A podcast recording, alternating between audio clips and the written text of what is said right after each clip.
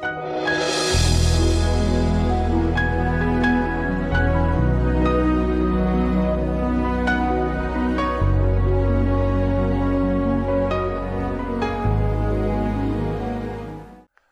și bine ați venit la o nouă sesiune de învățătură din uh, seria de învățătură despre vindecare divină. Uh, data trecută am terminat uh, de vorbit din, despre vindecare în Vechiul Testament. Era a doua subcapitol din capitolul mare despre voia lui Dumnezeu cu privire la vindecare.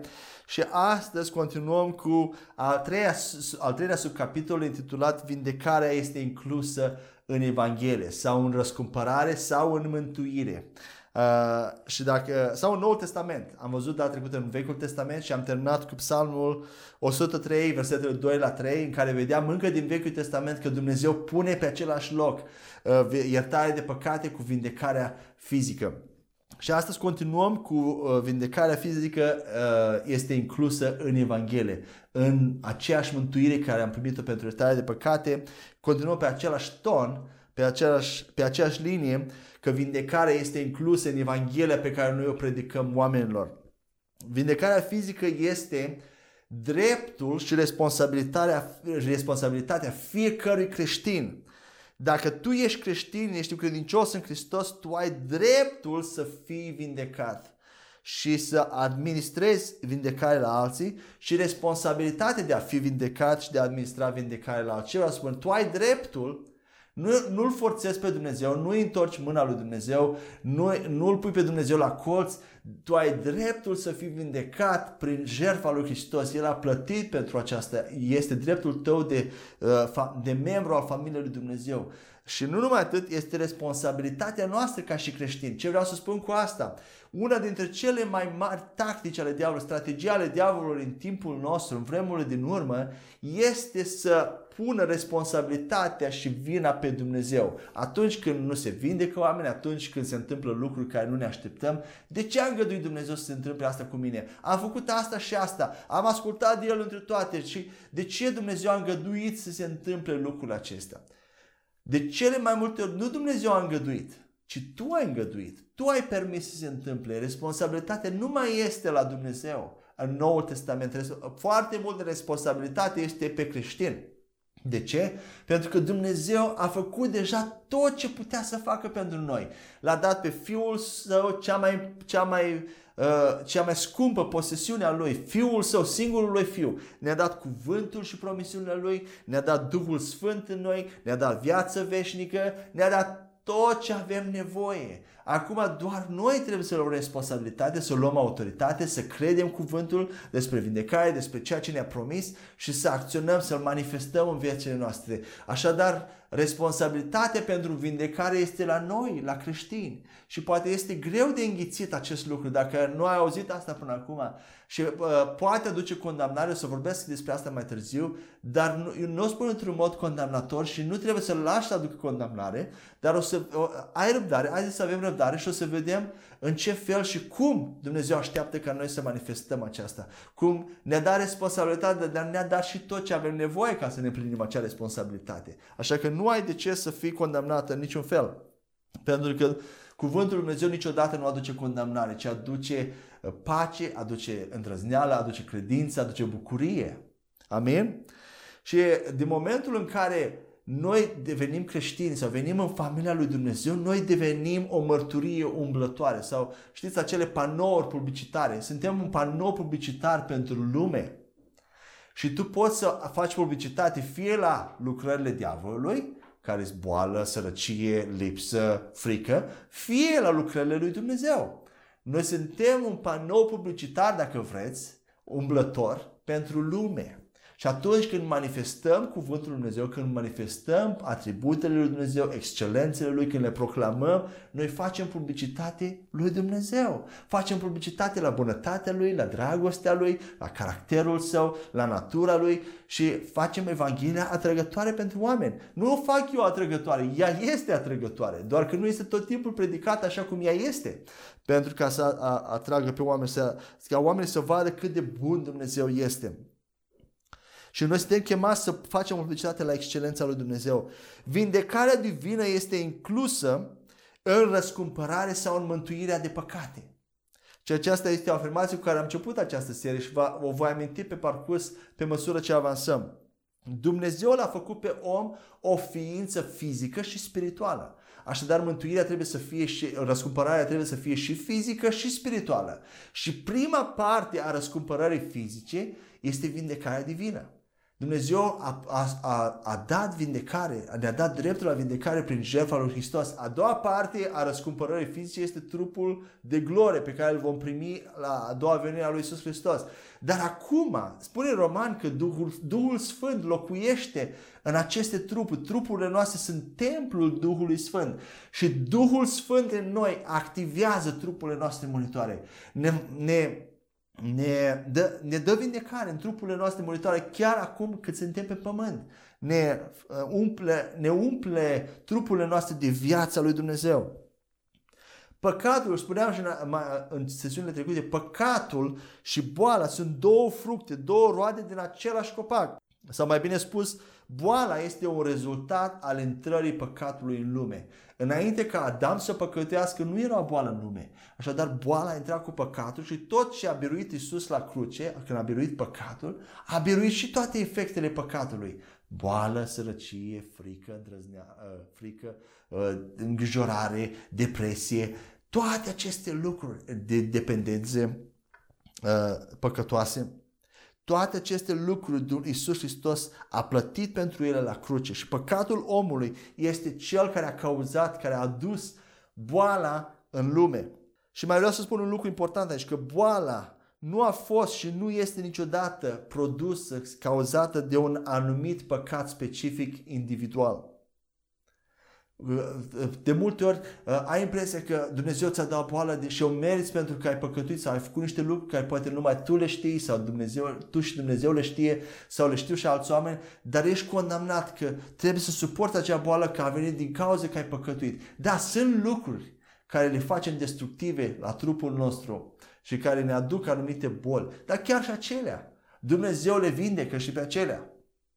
Numai și noi trebuie să ne schimbăm stilul de viață. Dar când ai făcut un păcat care nu are legătură cu trupul tău, de multe ori ne condamnăm și spunem că da, Dumnezeu mi-a dat această boală pentru că am făcut nu știu ce păcat.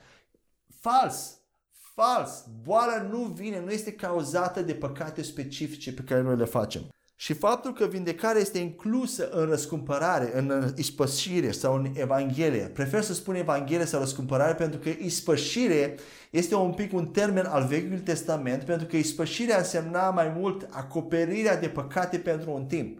Ceea ce Isus Hristos a făcut la cruce, a făcut ispășire, dar nu numai. Isus Hristos nu ne-a acoperit păcatele, ci Isus Hristos le-a îndepărtat, le-a șters complet toate păcatele trecute, prezente și viitoare. De aceea ispășire, de aceea prefer să spun că uh, vindecarea este inclusă în Evanghelie, în răscumpărare, în mântuire. Și faptul că această vindecare este inclusă în răscumpărare este cel mai important lucru despre vindecare divină. De ce? Pentru că dacă vindecarea fizică este inclusă în răscumpărare, atunci o putem proclama și predica la fel de liber cum proclamăm uh, salvarea de păcate. Și dacă vindecarea nu este adevărată, dacă nu vedem rezultate și dacă nu credem că vindecarea este adevărată și este inclusă în răscumpărare, ce siguranță avem că iertarea de păcate și salvarea de la iad este adevărată. L-ai văzut cumva pe Dumnezeu față în față? Ai văzut cumva cerul? Ai văzut cumva viața viitoare? Atunci, pe ce bază crezi? De unde știi că ceea ce crezi este adevărat? nu e așa? Noi credem fără să vedem. Dar dacă vindecarea nu este adevărată, atunci ce, ce anume ne spune că și salvarea de păcate este adevărată? Pentru că vedem în toată Biblia și în Vechiul Testament și în Noul Testament vom vedea azi că iertarea de păcate este pe același loc cu, ierta, cu, cu vindecarea fizică. Așadar, atunci când vedem rezultate în vindecare, este un, un motiv în plus care ne întărește că salvarea este reală, că salvarea pe care Iisus Hristos a adus-o la cruce este reală. Și spuneam într-o altă sesiune că motivul probabil pentru care este mai ușor să credem în iertare de păcate decât în vindecare fizică este că iertarea de păcate are legătură cu ceva din trecut, că Isus a murit, și cu ceva din viitor, că Isus va veni. Dar uh, lucrurile care au legătură cu prezentul, că trebuie, când te rogi pentru cineva sau pentru tine trebuie să vezi ceva, sunt mai grele de crezut pentru că nu totdeauna vedem. Pentru că ori nu avem destulă cunoaștere sau înțelegere sau revelație sau n-am practicat în destul încât să ne convingem pe noi înșine, încât să creștem în credința în cuvântul pe care Dumnezeu l-a vorbit despre vindecarea noastră. Așadar, haideți să începem prin, cu un prim pasaj din Matei, capitolul 8, versetele 16 la 17, care spune așa. Citesc din uh, noua traducere românească și probabil din ce în ce mai mult voi folosi această traducere mai mult decât versiunea actualizată, pentru că am observat că versiunea actualizată folosește niște termeni destul de îndepărtați de varianta literală uh, a cuvântului Dumnezeu. Noua traducere românească este un pic mai fidelă și prefer pe aceea. O să mai citesc din când în când și din versiunea actualizată, dar acum citim din noua traducere românească Matei 8 cu 16 la 17.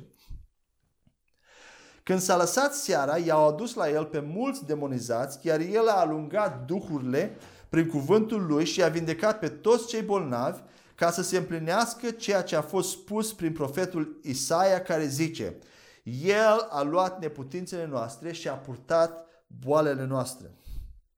Ce cuvânt puternic! În primul rând observăm la versetul 16 un prim lucru că Isus i-a vindecat pe toți cei bolnavi. N-a fost, nu pune niciun calificativ, nicio restricție. Pe toți cei bolnavi care au venit la el au primit vindecare. Și Biblia spune că el făcea acest lucru. De ce? Ca să se împlinească ce a fost spus prin profetul Isaia. De unde? În Isaia 53. O să vedem imediat. El a luat neputințele noastre asupra lui și a purtat bolile noastre asupra lui.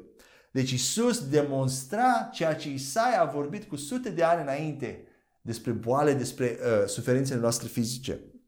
Și haideți să luăm câteva cuvinte, unul câte unul, să le vedem în greacă, ca să ne asigurăm că aici se vorbește despre boală fizică, suferință fizică și nu emoțională sau spirituală. Și vedem un prim cuvânt, cuvântul bolnav, de la, de la sfârșitul versetului 16, când spune că Isus i-a vindecat pe toți cei bolnavi. Cuvântul bolnav de aici, din acest verset, vine din grecescul kakos, care înseamnă Boală înseamnă ciumă, calamitate sau a fi într-o stare proastă. Și câteva texte paralele, pasaje paralele din Noul Testament care folosesc același cuvânt grecesc în legătură cu, uh, cu boala fizică sunt în Luca, capitolul 7, versetul 2, când acel centurion roman vine la Isus și spune că sclavul lui slujitorul lui era bolnav, cacos, era bolnav și gata să moară. Problema lui era o boală fizică. Biblia spune la Luca 7 cu 2, același termen îl folosește din Matei 8 despre bolnav. Era bolnav, cacos, sick. Alte pasaje care ne arată, folosesc același cuvânt în legătură cu boala fizică. Matei 4 cu 24, Matei 9 cu 12 și Matei 14 cu 35. Nu am timp să le citesc aici, sunt prea multe, dar vă încurajez, dacă vreți să fiți convinși, citiți acele pasaje și veți vedea, căutați cuvântul bolnav și veți vedea că este în legătură cu uh, suferință fizică.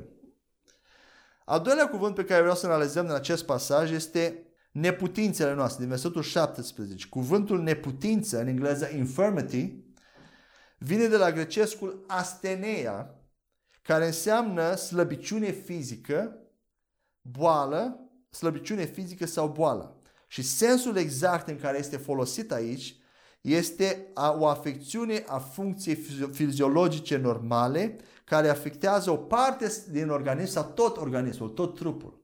Deci este o afe- uh, neputință înseamnă afecțiune a funcției fiziologice normale. Îți afectează o parte din organism sau uh, tot organismul tău, neputință, slăbiciune.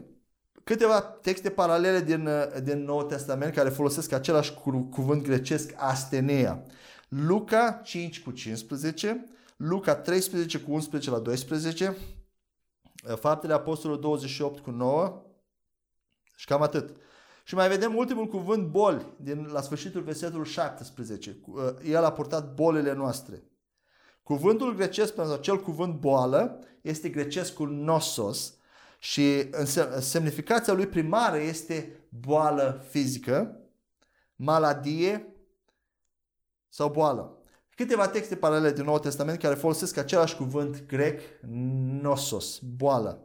Luca 7 cu 21 și Luca 9 cu 1. Haideți să vedem acum uh, pasajul de unde Isus, uh, de unde acest Matei 8 citează. Isaia 53, 4 cu 5. Ce a profețit Isaia și care Isus a împlinit, a, a dovedit. Isaia 53 cu 4 la 5. Citez din noua traducere românească.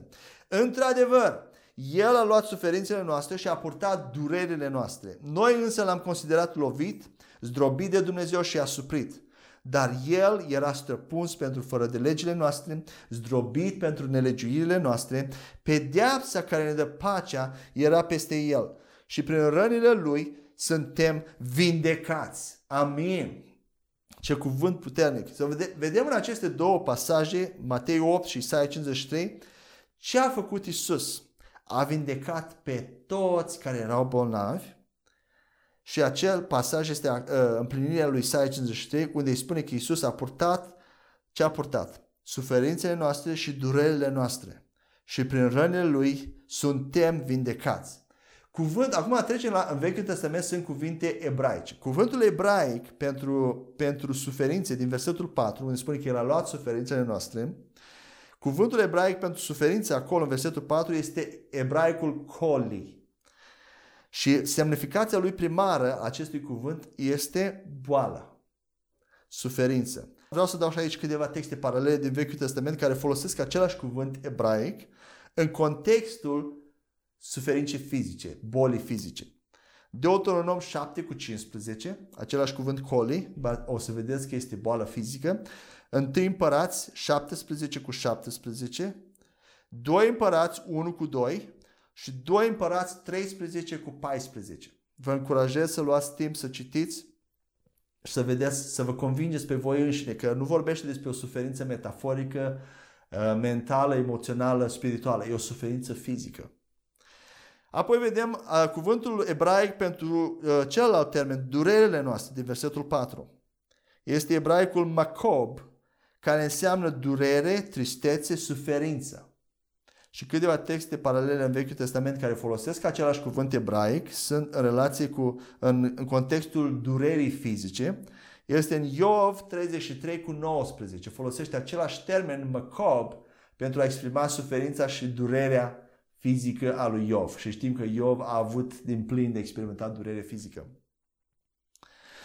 Dacă unii creștini nu au, nu au o problemă cu vindecarea în general, mulți creștini în ziua de azi afirmă că vindecarea nu mai este pentru astăzi, că nu se mai este, miracole nu mai sunt pentru astăzi. Dar sunt și unii care cred, n-au o problemă cu vindecarea în general, dar au o problemă când spun că toate bolile pentru toți oamenii, oricine, oriunde și oricând.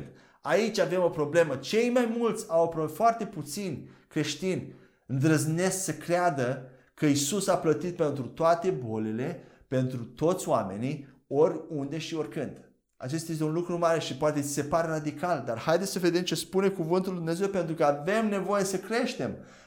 Ăsta este standardul pe care Isus l-a lăsat. Și noi am decăzut foarte mult de la acel standard, ca și biserica și trupa lui Hristos. Uitați ce spune cuvântul.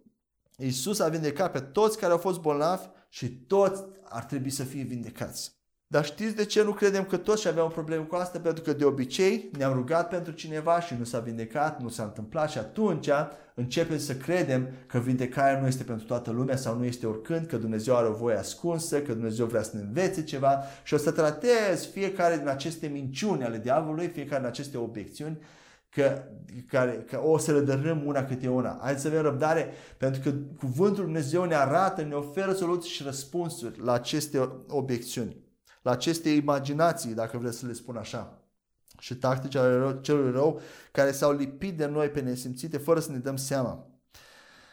Dar haideți să vedem cum este salvarea și în acest context, în acest subcapitol ne va ajuta foarte mult analogia cu mântuirea de păcate, cu salvarea de păcate. Salvarea pe care Isus, mântuirea care Isus a plătit-o pentru păcate la cruce, este pentru toate păcatele, pentru toți oamenii, nu-i așa? oricine poate să fie salvat, dar nu oricine este salvat. Nu așa? Dumnezeu dorește ca toți oamenii să fie salvați, dar nu toți sunt salvați. Putem noi să-L învinovățim pe Dumnezeu că nu toți oamenii sunt salvați? Poți tu să-L faci pe Dumnezeu vinovat că Dumnezeu este vinovat că nu toți oamenii sunt salvați? Nu! De ce? Pentru că Dumnezeu deja a plătit pentru salvare, dar acum este partea omului de a primi, de a crede și de a declara și a face un pas către Dumnezeu. Pentru că Dumnezeu deja a plătit prețul prin Isus Hristos. La fel, prețul pentru vindecare a fost plătit în Isus Hristos. Dar nu toți sunt vindecați din același motiv, nu din cauza că Dumnezeu este vinovat, ci pentru că noi avem nevoie să luăm cuvântul și să credem și să-l aplicăm, să trăim, să manifestăm cuvântul lui Dumnezeu prin vindecare. Dumnezeu nu decretează, nu dă decrete, nu aprobă, nu aprobă vindecare la nivel individual. La acești oameni dau, la aceștia nu dau. O să văd acum cât de convingători sunt, cât de mult se roagă, cât de mult postez sau cât de sfinți sunt. Și apoi în funcție de asta o să dau vindecare. Nu e așa. Dumnezeu nu stă și are un întrerupător și spune acum dau, acum nu dau, acum dau, acum nu dau, ca la o ruletă, la ruletă de noroc. Și niciodată nu știm când Dumnezeu vrea să vindece sau când Dumnezeu nu vrea să vindece. Când ai o astfel de mentalitate, nu ai cum să crezi. Nu ai cum să crezi. Totdeauna vei avea îndoiala. Te vei îndoi, oare Dumnezeu vrea să vindece? Oare Dumnezeu vrea sau nu vrea? Pe mine acum personal sau pe această persoană pentru care mă rog. Dumnezeu a a, a pornit, dacă vreți, acel întrerupător odată pentru totdeauna, a, odată pentru totdeauna a plătit prețul în favoarea vindecării și l-a plătit prin rănile lui Isus. Asta ne spune Matei 8 și Isaia 53, că prin rănile lui suntem vindecați. Dumnezeu deja a aprobat vindecare pentru oricine, oriunde și oricând. Haideți să mai vedem un pasaj despre, uh, despre vindecare la Luca 5 cu 12-13. Vorbim despre vindecare inclusă în Evanghelie. Spune așa. Cu altă ocazie, Iisus a fost întâlnit de un lepros într-un oraș. Acesta s-a aruncat la pământ în fața lui și i-a zis, Doamne, dacă vrei, Doamne, dacă vrei, poți să mă cureți de lepră. Iisus, întinzând mâna, s-a atins de el și a zis, Da, vreau, Fii curățat de boală. Atunci lepra a dispărut imediat. Majoritatea dintre noi știm, toți știm că Dumnezeu poate să facă orice și poate să vindece pe oricine. nu așa? Ceea ce nu știm și lucrul care avea o problemă este dacă El vrea să ne vindece pe noi în acel timp și în acel loc, când avem problema. Aici este problema. Noi știm că Dumnezeu poate, dar nu știm dacă El vrea. Și aceasta vreau să atac aici cu acest, cu acest pasaj. Dumnezeu este totdeauna gata și vrea să ne vinde și să ne curățească pentru că acest lucru a fost în inima Lui din totdeauna, de la început, din Vechiul Testament și continuă Noul Testament. Și vedem aici în cazul acestui om plin de lepră. Vine la Isus, uitați că Isus nu spune ceva de genul, Tată, nu începe să roage cum ne rugăm noi mulți de obicei. Tată, avem aici acest lepros și tu știi tu știi că, vezi, Doamne, că este într-o condiție foarte rea, foarte gravă, foarte uh, groaznică și știi, Doamne, că are probleme. Am, a, uite-te la urechea lui, aproape a căzut. Uite-te la nasul lui, aproape a căzut. Probabil doare tare nasul și toată, tot, toată această suferință. Și, Doamne, ne rugăm la Tine, venim la Tine, te rugăm să te înduri. Știi, Tu știi ce mai bine pentru el. Noi doar ne încredem în Tine, Doamne, doar Tu știi ce mai bine. Te rugăm, te rugăm, ai milă de această persoană. Observați că Isus niciodată nu s-a rugat în felul acesta pentru bolnavi la Tatăl. Nu vedem nici pe ucenici sau pe apostoli rugându-se vreodată așa. Nu vedem nicăieri în Biblie, măcar un exemplu de o astfel de rugăciune pentru, pentru vindecare. De fapt, de fapt, o să vedem mai târziu că nici nu, nici nu se spune, nici, nu ni se spune nicăieri în Biblie să ne rugăm pentru vindecare. Spune doar să vorbim, să comandăm boli să plece. Dar noi Facem astfel de rugăciuni. Doamne, te rugăm mai milă pentru cei din patul de suferință. Te rog, îndură-te de aici. Ca și cum Dumnezeu are nevoie de convingere. Îl implorăm pe Dumnezeu. De ce facem acest lucru? Pentru că am văzut pe alții făcând, pe oameni în care avem încredere pe, și această, acest fel de rugăciune s-a proliferat în ani de zile și s-a, s-a transferat de la generație la generație.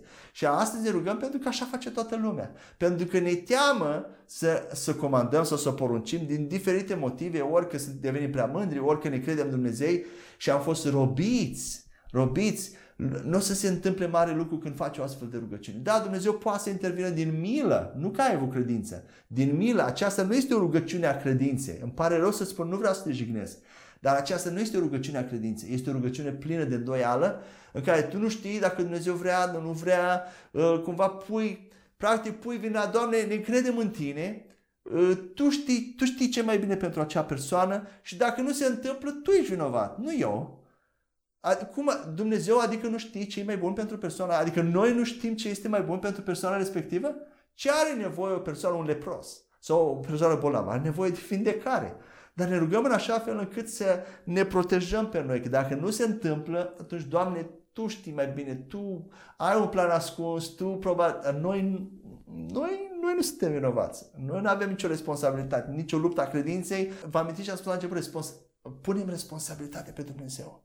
Transferăm responsabilitatea pe Dumnezeu și Dumnezeu deja a făcut tot ce avem nevoie să facem. Amin? Haideți să continuăm la 1 Petru 2 cu 24. Spune așa cuvântul lui Dumnezeu. Când a fost crucificat pe lemn, el a purtat păcatele noastre în corpul său, citeți din versiunea actualizată, pentru că în timp ce noi murim față de păcat, să trăim pentru dreptate.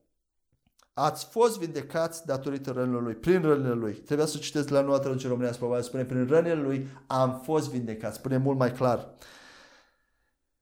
Ce vedem aici? Același lucru din Isaia este, uh, este reluat aici în Noul Testament în 1 Petru, dar la un timp diferit. Ceva semnificativ s-a întâmplat între Isaia 53 și Matei 8 și 1 Petru 2 cu 24. Ce anume s-a întâmplat? Aici, la Isaia și Matei 8, prin rănile lui suntem vindecați, la 1 Petru, prin rănile lui am fost vindecați. S-a întâmplat crucea. Iisus Hristos a murit pe cruce. Înainte de cruce suntem vindecați pe o bază de promisiune. Iisus a dovedit asta, a, a pre... înainte de a muri la cruce a arătat pentru ce a venit pe lume. După cruce am fost vindecați la cruce. Amin? Poate spui în gândul tău, dacă asta e adevărat, atunci de ce creștinii se îmbolnăvesc sau de ce nu sunt automat vindecați? Aceasta este întrebarea care vine imediat în mintea noastră. De ce ne mai îmbolnăvim atunci? Sau de ce nu suntem vindecați automat? Din același motiv pentru care nu toți oamenii sunt salvați. Care este motivul? Așa cum avem nevoie să aplicăm credință în jertfa lui Isus pentru noi înșine, să o personalizăm pentru a fi salvați, Roman 10 cu 9 la 10, trebuie să crezi ce Isus a făcut, să declari pe Isus, să crezi în înviere, să-L declari, să-L faci pe Isus Hristos Domn al vieții tale și să proclami cu gura și atunci ești salvat. La fel, trebuie să facem cu vindecarea. Să crezi că vindecarea este inclusă în jertfa lui Hristos, să, să comanzi bolii să plece, să, să declari cu cuvântul și atunci vei fi vindecat. Dar noi nici nu ajungem să, mulți dintre noi nici nu știm că vindecarea este inclusă în jertfa lui Hristos. Dar îmite să începem să credem și ia timp pentru să, să începi să crezi, să ajungi să fii complet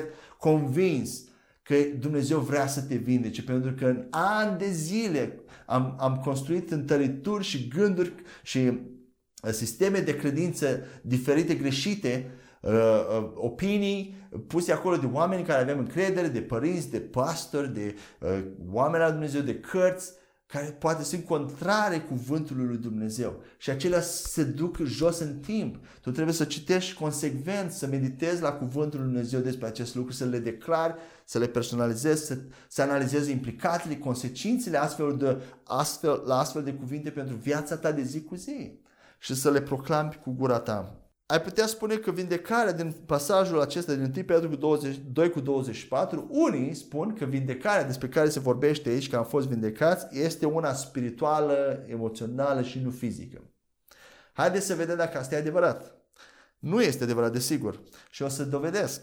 Dacă comparați cuvântul vindecat, uh, ați fost vindecat, acest verb, vindecați din Isaia 53 cu 5 din Septuagintă, din, din traducerea grecească a Vechiului Testament, da? dacă comparăm cuvântul grecesc pentru vindecat din Isaia 53 unde spune că suntem vindecați cu grecesc, cuvântul grecesc de ați fost vindecați din 1 Petru 2 cu 24, deci două cuvinte grecești, ele sunt unul și același cuvânt și acel cuvânt este iaomai și înseamnă să, să vindeci, să reîntregești, și este folosit numai în, în referință cu vindecarea fizică, numai în contextul vindecării fizice. Niciodată nu este folosit cu referință la vindecare spirituală. Dar, dacă tu vrei să o iei ca vindecare spirituală, așa ceva, a vindecare spirituală nu este posibil, nu există așa ceva.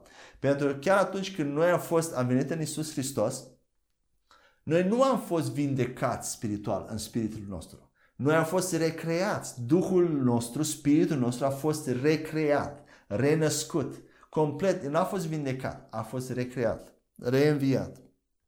Așadar, nici dacă punem vindecare spirituală, nu are sens. Nu e, nu e, așa ceva nu este posibil. Haideți să continuăm mai departe cu Romani 8 cu 32, care spune așa.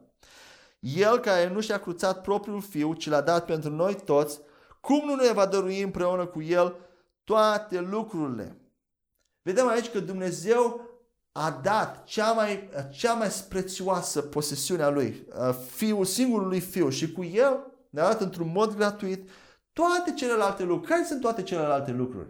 Vindecarea este unul din aceste lucruri care au venit odată cu el la cruce. Cu el Dumnezeu ne dă într-un mod gratuit, dă, ne dăruiește toate celelalte lucruri. A spune că Dumnezeu nu mai vindecă astăzi, știți ce înseamnă? Știi? Este echivalent cu a spune că vindecarea este mai prețioasă decât Fiul Său. Vreau să spun încă o dată, a spune că Dumnezeu nu mai vindecă astăzi sau nu vrea să vindece tot timpul, este echivalent, înseamnă același lucru cu a spune că, Dumne- că vindecarea fizică este mai prețioasă decât Fiul lui Dumnezeu, care Dumnezeu deja l-a dat. Este aceasta adevărată? Nu. Dumnezeu a dat deja tot ce avea mai scump, cu atât mai mult ne va da vindecare, binecuvântare și toate celelalte lucruri care vin din caracterul Lui și din natura Lui. Pentru că Dumnezeu a sacrificat pe Fiul Lui. De ce ar reține vindecarea? Pentru ce motiv? Care ar fi motivul? Dumnezeu este un Dumnezeu bun. Nu este un Dumnezeu capricios. Sau un Dumnezeu care așteaptă ca toți ceilalți Dumnezeu, așteaptă sacrificii, așteaptă să fii întâi fa, uh, sfânt, să faci anumite lucruri întâi. Dumnezeu este un Dumnezeu bun, care face mult mai mult, dincolo de ce putem noi face. Amin? Haideți să mai citim un verset. Practic asta fac eu aici. Citesc pasaje biblice și fac conexiuni între diferite concepte, diferite pasaje pentru a ne ajuta. Ajuta să vedem uh, mai mult din ceea ce Dumnezeu are pentru noi. Să, ca prin Duhul Sfânt să vedem, avem, să avem mai multă revelație pe acest subiect de vindecare. De asta citesc așa multe pasaje, dar cuvântul lui Dumnezeu este, face atât de mult bine și ne crește în credință. Când auzi cuvântul lui Dumnezeu, credința vine. Roman 10, spune, 10 cu 17 spune așa. Uh, haideți să citim de la Luca, capitolul 5, versetul 17 la 26. În, citesc din noua traducere românească. Într-una din zile, în timp ce el dădea învățătură, erau acolo și niște farisei și învățători ai legii care veniseră de prin toate satele Galilei și ale Iudei și din Ierusalim. Puterea Domnului era cu el ca să vindece.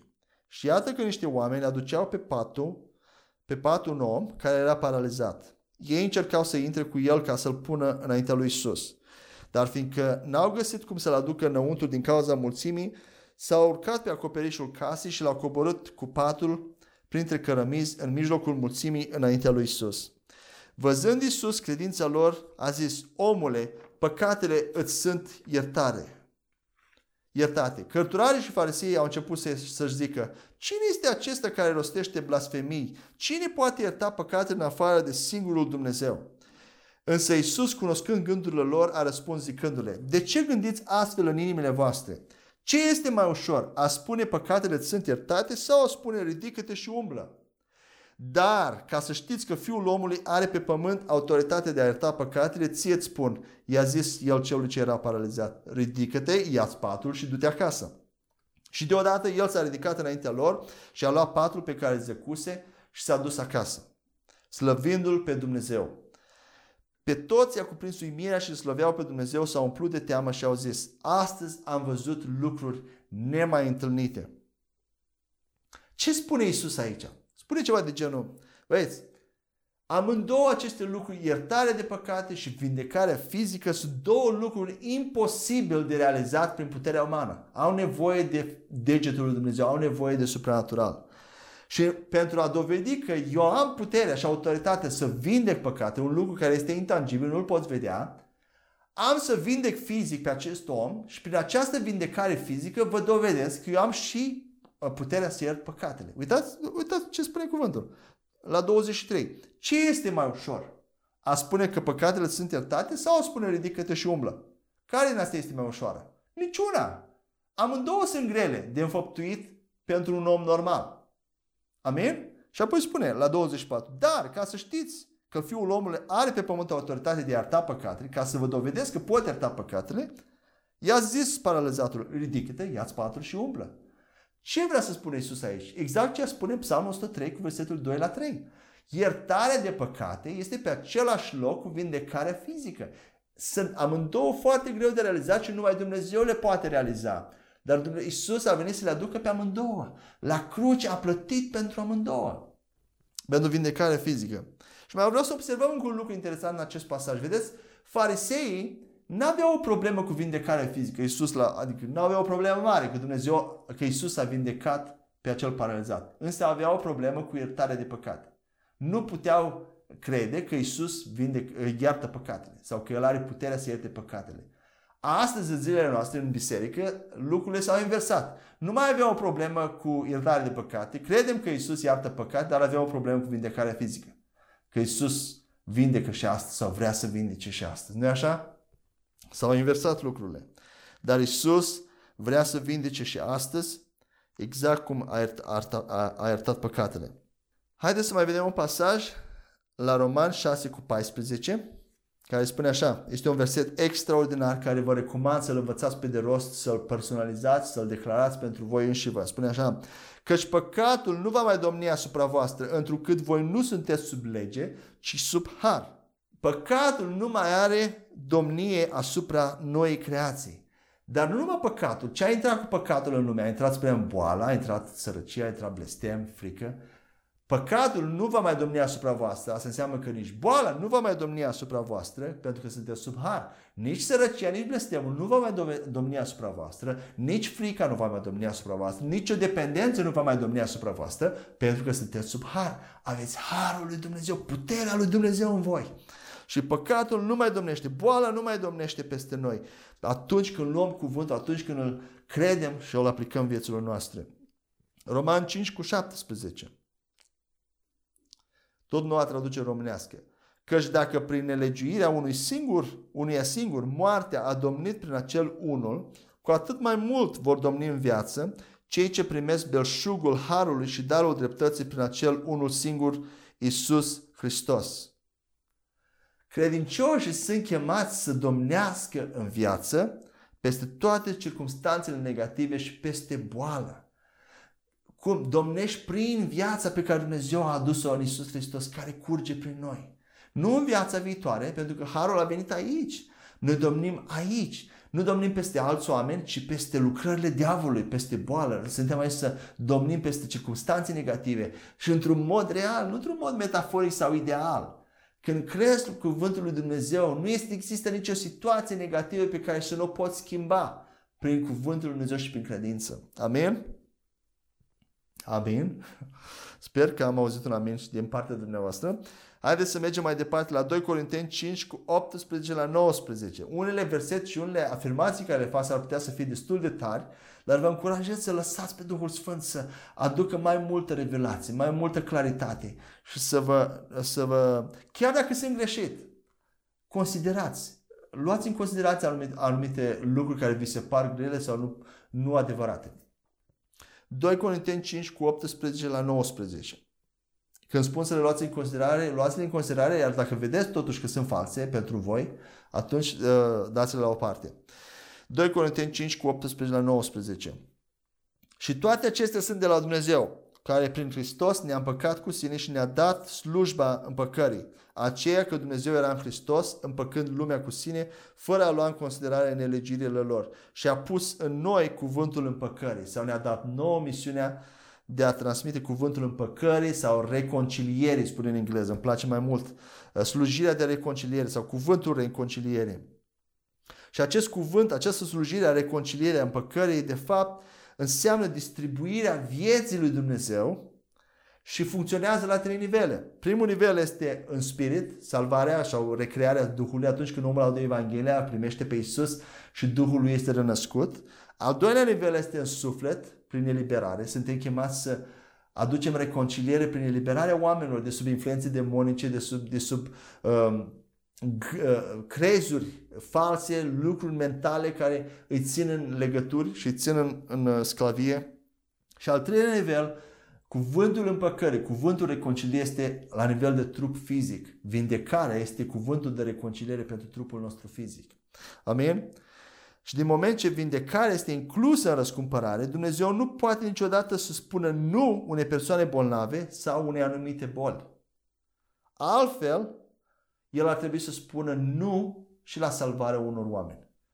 Cu alte cuvinte, mai spun o dată, nu poate să spună nu la o anumită persoană sau la o anumită boală, pentru că dacă va spune asta și boala, vindecarea este inclusă în Evanghelie, atunci ar trebui să spună nu și la, un, la unii oameni care vor să fie salvați. Nu, tu nu, ție nu-ți dau voie să fii salvat. Dar el nu face asta. Salvarea este pentru toată lumea, pentru orice om, pentru toate păcatele, de oriunde, oricând, în orice loc. Amin? Haideți să mergem la, o altă sub, la un alt subcapitol. Am vorbit până acum despre vindecarea în, inclusă în Evanghelie, în răscumpărare. Mergem mai departe la subcapitolul 4, intitulat Aceleași fapte ca și Isus. Și după cum titlul sugerează, noua creație, credincioșii în Hristos sunt chemați să facă cel puțin aceleași fapte care Isus le-a făcut, dar și mai mari vom vedea. Și haideți să citim un prim pasaj de la Ioan, capitolul 14, versetele 10 la 14. Spune așa, nu crezi că eu sunt în Tatăl și că Tatăl este în mine? Cuvintele pe care vi le spun, nu le spun de la mine, ci Tatăl care locuiește în mine își face lucrările Lui. Credeți-mă că eu sunt în Tatăl și Tatăl în mine. Dacă nu, credeți măcar datorită lucrărilor înseși. Adevărat, adevărat vă spun că cel ce crede în mine va face și el lucrările pe care le fac eu, ba încă va face lucrări mai mari decât acestea, pentru că eu mă duc la Tatăl. Și orice veți cere în numele meu voi face, pentru ca Tatăl meu să fie proslăvit în Fiul. Dacă veți cere ceva în numele meu, voi face. Vedeți? Noi suntem chemați, acest pasaj ne arată să facem aceleași lucrări pe care Isus Hristos le-a făcut și mai mari lucrări decât, decât acestea. Vei face și eu lucrările pe care le fac eu, ba încă va face lucrări mai mari decât acestea, pentru că avem acces la mai multe revelații, avem Duhul Sfânt, avem tehnologie, mult mai multe lucrări vom face noi. Dar măcar cele pe care le-a făcut Isus. De ce? Pentru că Isus nu mai este cu noi. Spune că Isus s-a dus să fie cu Tatăl. Nu mai este aici să facă lucrările care le făcea. Ne-a lăsat pe noi să facem lucrările, să continuăm ce a făcut El. De asta face. Spune că veți face lucrări mai mari decât de ce? Pentru că eu nu mai sunt cu voi. Eu mă duc la Tatăl, dar vă trimit un ajutor. Pentru ca voi să continuați ceea ce am început, misiunea care am început-o. Și vedeți că oricând cerem ceva în numele Lui, El va face, asta e una, El va face orice. Vedeți, îmi place că Dumnezeu și Isus nu folosesc calificative și restricții. Afirmațiile lor sunt deschise, complet nelimitate. Orice veți cere în numele meu voi face. De ce? Când, când, când cineva, un bolnav este vindecat, ce se întâmplă? Tu ești umplut de bucurie, dar Tatăl este glorificat. Când cineva este vindecat, acea vindecare aduce glorie lui Dumnezeu din gura persoanei vindecate, a oamenilor din jur și din gura ta. Când cineva doar îndură boala și stă sub boală și crede că Dumnezeu, voia Dumnezeu ca să stea sub boală, acel lucru nu aduce glorie lui Dumnezeu, aduce glorie împărăției întunericului. Boala nu aduce glorie lui Dumnezeu. Boala când este învinsă de vindecarea fizică obținută la cruce, atunci aduce glorie lui Dumnezeu. Nu-i așa? Atunci îl glorificăm pe Dumnezeu mai mult. Încă un pasaj la Ioan 16 cu versetul 7. Biblia ne spune așa. Totuși vă spun adevărul. Vă este de folos să plec, zice Isus. Pentru că dacă nu plec, apărătorul sau ajutorul nu va veni la voi. Dar dacă mă duc, îl voi trimite la voi. Vindecarea oamenilor nu este un dar spiritual dat de Dumnezeu numai unor oameni anumiți. Da, El dă daruri de vindecare, daruri de credință, dar acesta nu este idealul, regula prin care Dumnezeu vrea ca noi să funcționăm. Sunt acte de îndurare lui Dumnezeu pentru că nu, nu, nu ne facem treaba, nu ne luăm responsabilitatea. Vindecarea noastră și a oamenilor este dreptul și responsabilitatea fiecărui credincios. Când ne uităm la oameni din trecut care au primit un dar de vindecare, Smith Wigglesworth și alții, uh, chiar am citit biografia lui. Prima dată când s-a manifestat vindecare, s-a rugat pentru copiii lui și nici măcar nu s-a așteptat, nici măcar nu a manifestat credința, a fost și el surprins. Și de la alte vedem. Când se întâmplă acest lucru, practic acesta este un dar de vindecare, un dar de credință în manifestare. Dar Dumnezeu nu a, nu a folosit cuvântul să-și rănuiască mintea, nu a, nu a luat cuvântul ca să vină credință, nu a manifestat credință, poate s-a rugat pur și simplu și lucrurile s-au întâmplat. Acele este dar de credință, dar Dumnezeu vrea ca noi, credincioși în Hristos, fiecare credincios, să crească în cuvânt și credință și să manifeste vindecare tot timpul, nu doar în anumite, cu anumiți oameni și în anumite locuri sau în anumite timpuri. Matei 10 cu 23 la 25. Uh, vedem aici uh, despre cum Isus se așteaptă ca noi să fim ca stăpânul, ca învățătorul, ca el. Matei 10 cu 23 la 25. Iar când vă vor persecuta într-o cetate, să fugiți în alta. Căci adevărat vă spun, nici de cum nu veți termina de străbătut cetățile lui Israel până va veni Fiul omului. Ucenicul nu este mai presus de învățătorul său, nici sclavul și sclavului, nici sclavul mai presus de stăpânul său. Este de ajuns ucenicului să fie ca învățătorul său și sclavului ca stăpânul său. Dacă pe stăpânul casei l-a numit Belzebul, cu cât mai mult îi, îi vor numi așa pe cei din casa lui. Amin. Și încă un pasaj tot despre asta. Luca 6 cu 39 la 40. Le-a spus apoi și o pildă. Poate oare un orb să călăuzească un alt orb? Nu vor cădea ei amândoi în groapă? Ucenicul nu este mai presus de învățătorul său, dar orice ucenic pe deplin pregătit va fi ca învățătorul lui. Care este ideea aici? Că noi trebuie să arătăm ca Isus și să facem ceea ce Isus a făcut. Să fim ca stăpânul nostru, ca învățătorul nostru. Tu nu poți să arăți ca Isus Hristos și să nu operezi în putere. Nu ai cum. Chiar și sfințirea este un act al puterii Lui Dumnezeu, dar este nevăzut. Nu poți prin puterea ta fizică să te sfințești, dar când vine vorba de vindecare, nu poți să arăți ca Isus în domeniul vindecării și să nu operezi în putere. Și dacă scoatem vindecarea și puterea lui Isus din ecuație, din toată slujirea lui Isus, atunci ne, uh, cum să spun, luăm din DNA-ul, din ADN-ul în românește, ADN-ul lui Isus sau ADN-ul lui Dumnezeu. Acesta este, acesta este caracterul lui Isus și al lui Dumnezeu Tatăl. Acesta este, aceasta este natura lui Dumnezeu, ADN-ul lui Dumnezeu, dacă vreți. Dacă scoatem puterea și vindecarea din ecuație, luăm din ADN-ul lui Dumnezeu. Și acest ADN Dumnezeu vrea ca noi să-l avem de a vindeca, de a elibera, de a, a de a aduce restaurare oamenilor în domeniul fizic. Și aud foarte mulți creștini care zic, da, dar asta, aceasta a făcut Isus, aceasta a făcut ucenicii. Și știți, totdeauna este altcineva, este cineva care, da, e o excepție, ei au făcut, dar nu-i pentru mine, nu, nu sunt eu chemat să fac exact aceleași lucruri. Și știți, diavolul are două tactici mari prin care el te oprește din a elibera puterea de vindecare în alți oameni. Prima tactică este să te să te pune la pământ prin, uh, prin, uh, și vin vorbe tot felul, prin oameni. Cine te crezi tu? Ce până acum toți am crezut așa și nimeni, din moș strămoș avem această, uh, nu s-a predicat niciodată despre asta vindecare. Cine ești tu să vii acum și să spui despre asta? Sau să te apuci să vindești pe oameni? Sau să crezi că toate bolile sunt, sunt luate de Isus? Cine ești tu? Asta e prima tactică. Iar a doua tactică, după ce începi să ai victorii și câteva victorii și începi să vezi oameni vindecat, vindecați, diavolul aplică altă metodă. Începe să te împingă înainte și să încep să spună prin oameni sau chiar ție să șoptească, să te împingă înainte în mândrie. Și vei auzi vorbe de, genul, de gânduri de genul, ești acum cineva special, ești cineva important. Toți ar trebui să te asculte pe tine acum. Tu ești unsul lui Dumnezeu, omul lui Dumnezeu. Și dacă, reuși, dacă nu ești atent, Dumnezeu, diavolul te pune la pământ prin această a doua tactică și te oprește din a elibera puterea de vindecare. Și s-a întâmplat aceasta cu mulți oameni al lui Dumnezeu care au operat într-un dar de vindecare sau de credință.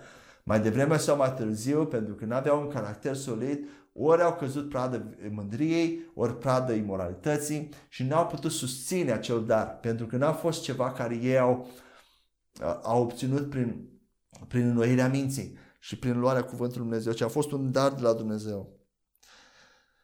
Haideți să mai vedem câteva pasaje de la Efeseni 4 cu 11 la 15. Spune așa, ne apropiem de încheiere. El i-a dat pe unii apostoli, pe alții profeți, pe alții evangeliști, pe alții păstori și învățători pentru echiparea sfinților în scopul lucrării de slujire, pentru zidirea trupului lui Hristos, până când vom ajunge toți la unitate credinței și a cunoaștere Fiului lui Dumnezeu, la om matur, la măsura staturii plinătății lui Hristos, ca să nu mai fim copii duși de valori încoace și încolo și purtați de orice vânt de învățătură prin șiretenia oamenilor, prin viclenirea lor în ce privește uneltirea înșelăciunii, ci spunând adevărul în dragoste să creștem în toate privințele în El care este capul Hristos. De aceea avem păstori, învățători, profeți, apostoli în, în trupul lui Hristos cu scopul de a ne echipa și a ne întrena în la, spre maturitate, pentru a ajunge la măsura staturii plinătății lui Hristos. Aici, pe pământ, aici avem păstorii și învățătorii, nu în viața viitoare. Noi suntem chemați să ne echipăm, să fim echipați să umblăm în plinătatea lui Hristos. Plinătatea lui Hristos, nu doar puțin în Hristos. Spre asta ne îndreptăm. Noi suntem să chemați să creștem și să revelăm pe El prin viața noastră, să-L arătăm pe El, plinătatea Lui. Romani 8 cu 29. Căci pe cei care i-a cunoscut mai dinainte, El i-a și hotărât mai dinainte să fie asemenea chipului Fiului Său, astfel încât acesta să fie întâiul născut dintre mai mulți frați. Ce vedem în acest pasaj? Că Dumnezeu ne-a predestinat, ne-a hotărât mai dinainte să fim asemenea chipului Fiului Său, Isus. Să fim asemenea chipului Său aici pe pământ. Amin? Mai avem patru pasaje și am încheiat. 1 Ioan 2 cu 4 la 6. Cel ce zice îl cunosc, dar nu păzește poruncile lui este un mincinos, iar adevărul nu este în el. Însă în cel ce păzește cuvântul lui, dragostea lui Dumnezeu a ajuns într-adevăr desăvârșită. Prin aceasta știm că suntem în el, cel ce zice că rămâne în el este dator să umble și el așa cum a umblat Isus. Cum a, cum a umblat Isus? A umblat în sfințenie, n-a avut niciun păcat, dar a umblat și în putere, în vindecare. Și ce ne spune aici? Cel ce zice că rămâne în el este dator, trebuie să umble așa cum a umblat și Isus. Suntem chemați să umblăm exact ca Isus. Încă câteva pasaje care reflectă acest lucru, aceleași lucrări ca și Isus. 1 Ioan 4 cu 17, un alt verset puternic care recomand să-l învățați pe de rost. În felul acesta, dragostea este făcută de săvârșită în noi pentru ca noi să avem îndrăzneală în ziua judecății, fiindcă în lumea aceasta, cum este El, așa suntem și noi. În lumea aceasta, cum este Isus Hristos, așa suntem și noi. În aceeași fel, în aceeași putere, în aceeași statură. Și încă două pasaje de tot despre asta. Ioan 3 cu 34 spune așa, la noua traducere românească. Căci cel pe care l-a trimis Dumnezeu vorbește cuvintele lui Dumnezeu, pentru că Dumnezeu nu-i dă Duhul cu măsură. Despre cine vorbește aici? Despre Isus Hristos. Că Dumnezeu l-a trimis să vorbească cuvintele sale și nu i-a dat Duhul cu măsură, i-a dat plinătate Duhului Sfânt. Ok, vorbește despre Isus. Dar mai încolo, în Ioan 20 cu 21, Biblia spune așa, Isus le vorbește ucenicilor. Le-a zis din nou, pace vouă, așa cum m-a trimis pe mine Tatăl, așa vă trimit și eu pe voi. În același fel în care Dumnezeu Tatăl m-a trimis pe mine, cum? Să vorbesc cuvintele lui Dumnezeu și m-a trimis cu Duhul Sfânt fără măsură, în același fel vă trimit și eu pe voi.